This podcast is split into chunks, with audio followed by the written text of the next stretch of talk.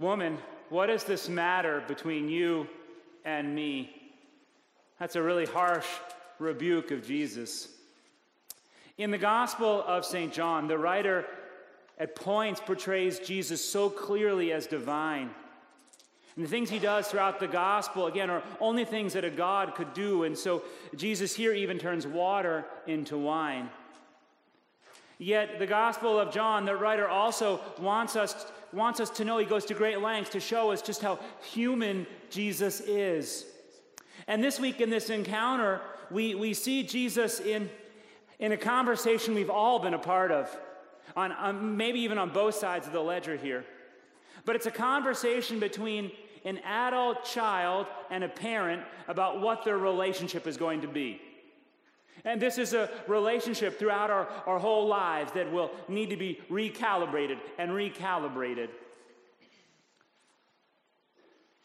Mary says to Jesus, There's a problem. You need to do something about it. And Jesus, like a good son, says, Mom, why are you bothering me? And she says, Do what he tells you to do. And then, like a good son, honoring the commandment, what does Jesus do? What his mother wanted him to. But again, we see this tension going on. And this tension is something that when you're young and a child, a child thinks they know what's best, right? A child at one point, at some point, will stomp their feet and declare emphatically to their parents that they don't need a nap. And as soon as a child does that, the parent just cringes. And the parent is not cringing because the child is making a bold faced lie. The parent is cringing because the parent knows if it got to the point where the child is saying they don't need a nap, that means that the, the window that this child will fall asleep has passed, and now the whole day is shot, right? So, so again, when a child, a child thinks they know best what their life is about, but the parent, the parent actually knows best. The parent knows the child better than the child. But that's not always the case, especially as children get older. And as, as children get older, there's these sort of, again, these constant negotiations and recalibrations about everything from what courses to take, what activities to do, who to date, where to go to college, what do you want to do after high school, who will you sort of enter into a serious relationship, who will you become engaged with, who will you marry, all of these things. And parents, again, and children have to redefine the, the relationship, recalibrate again and again and again. And we see Jesus here recalibrating with his mom. Now, on the one hand, I could simply look at this story as an interaction between the Lord and a disciple. For when Jesus says to, to Mary, you, you don't understand what my life is about, this isn't just any son, this is the living Son of God in the flesh. And of course, no human fully gets Jesus' mission but for Jesus. And so, again, we could focus here on, on Jesus just as Lord and Mary as such a good disciple. For, for Mary persists like in persistence prayers, and, and her persistence eventually moves God into action. That would be, there's a sermon in there. Likewise, there's a sermon in, in Mary sort of preaching to the people to, to obey Jesus. She's exhorting them to obey Jesus, through which Jesus then does this miracle. So, again, there could be a beautiful sermon on Jesus as Lord and Mary as disciple, but I, I want to stay within this relationship of mother and child for Mary and Jesus. Because I think that really defines Mary's relationship to Jesus, the rest of the Gospels. Again, as children grow up, children start to do stuff and parents don't really understand fully what the child is doing. And this happens between Mary and Jesus. As Jesus grows older and he gets further in ministry, he begins to do stuff that, that concerns Mary. He begins to cast out demons.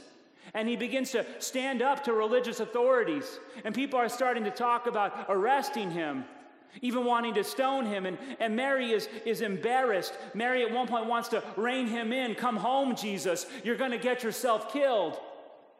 You're going to bring shame to all of us, but that's precisely that's precisely what Jesus does. Jesus will not stop doing the will of his heavenly Father, and ultimately that leads to his, his arrest, his betrayal, his crucifixion. And by and large, the disciples, when it comes to the cross, they all run away. Disciple after disciple just peels away. They're, they're too worried about getting arrested themselves, getting hurt themselves. But who was there at the foot of the cross? Mary is there. Mary is there, and there's no indication given that she's doing so as a disciple. No, as I'll address later, she's, she's there as a mother. She's there as a mother because at the end of the day, it doesn't matter how much parents don't understand children. It doesn't matter how much parents get frustrated by, eh, don't appreciate the decisions that children make. At the end of the day, parents will always love their children. Again, at the end of the day, parents will always love their children. How much we do not understand. And so Mary here is faithful to her son to the end.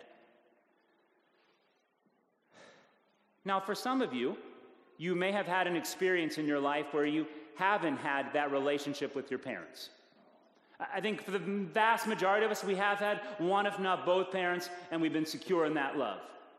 But I know that for, for some of you, your relationship with your parents is, is missing. And it's, it's hard. And, and I hope that you have found comfort in seeing God put other people in your life.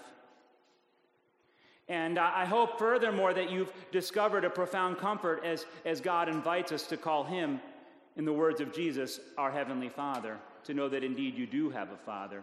This is what the writer of Amazing Grace, he would have a broken relationship. His mother would die young, but he would ultimately discover a true parent in his Lord and his Savior. Indeed, Jesus invites us in prayer. He teaches us, in fact, not only in how he addresses God, but, but he invites us to, to call on God as a parent, to pray our Father, or even more literally, our Dad. And when I was a kid, I found comfort in this, uh, this name for God.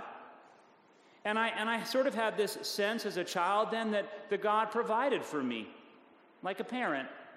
I could trust God. I could go to God. In fact, every night I prayed, Our Father in heaven, right? This was my childhood prayer. Keep me in your, your loving care.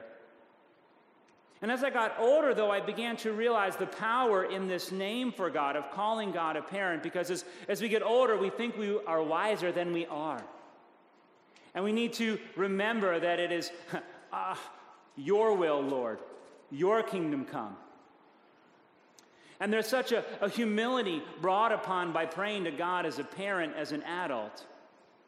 And, and to recognize indeed that, that, that we are called vulnerably to go before God, to remember that we are uh, simply a, a, clay pot and, and so mortal. And so we, we are called then to pray for daily bread and for forgiveness our whole life long.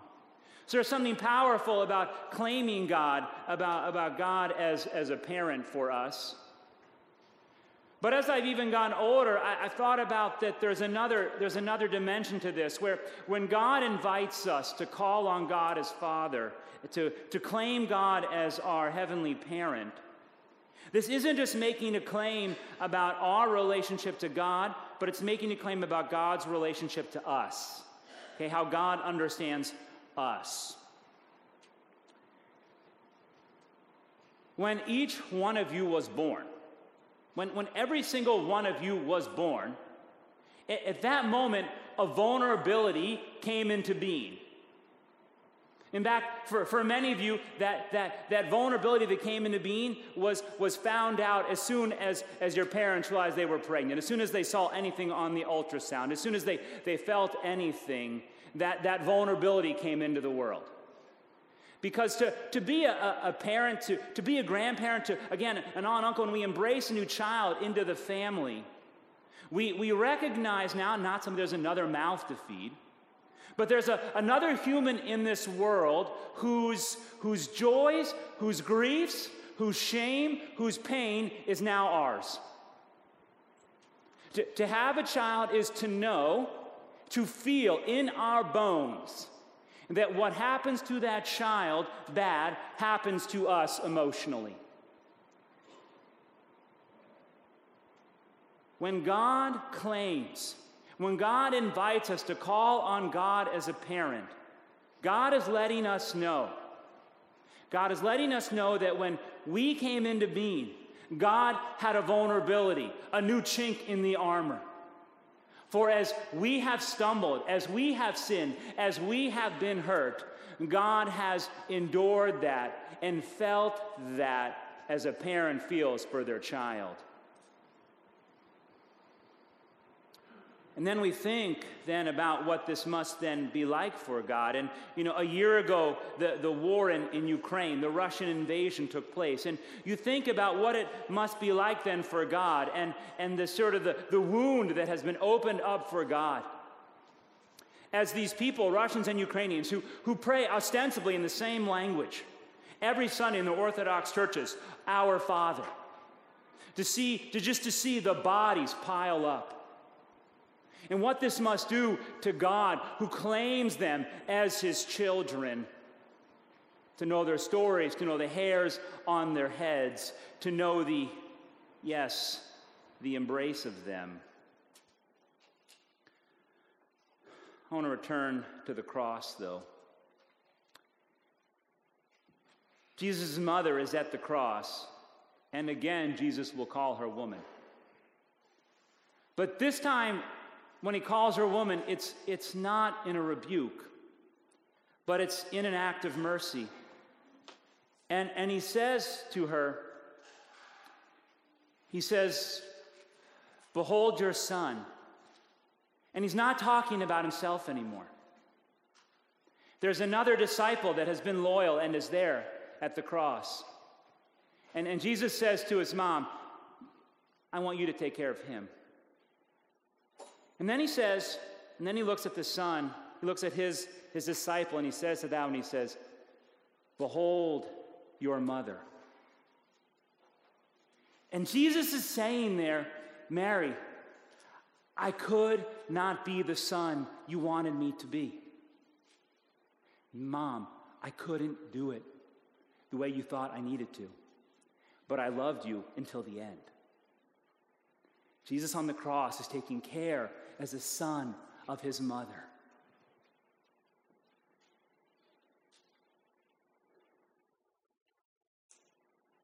But there's something else that's going on here. And you see, Jesus, the, the Lord Almighty, isn't simply an earthly parent who lives forever in a different place, because that would be torture. That would, be, that would mean that God at all times could only observe us hurting each other. And that would be the story of the Old Testament in many ways. But, but you see, out of great love for his children, which is you and me, God chooses to become one of us in Jesus Christ. God chooses to become Savior. And so, what this means is, is that Jesus can say to Mary, then, I can't be the son you wanted me to be, but I will be the Savior that you need. Again, Jesus says to his mother, I can't be the son you wanted me to be, but I am the Savior that you and the world need. For Jesus has come not simply to transform water into wine, but hearts of stone into the mercy seats, to transform forgiveness out of sin and to transform death into resurrection. And so, hear the good news for God so loved his children, that's you and me, that he gave his only begotten Son, that whosoever believes in him should not perish, but have everlasting life. Amen.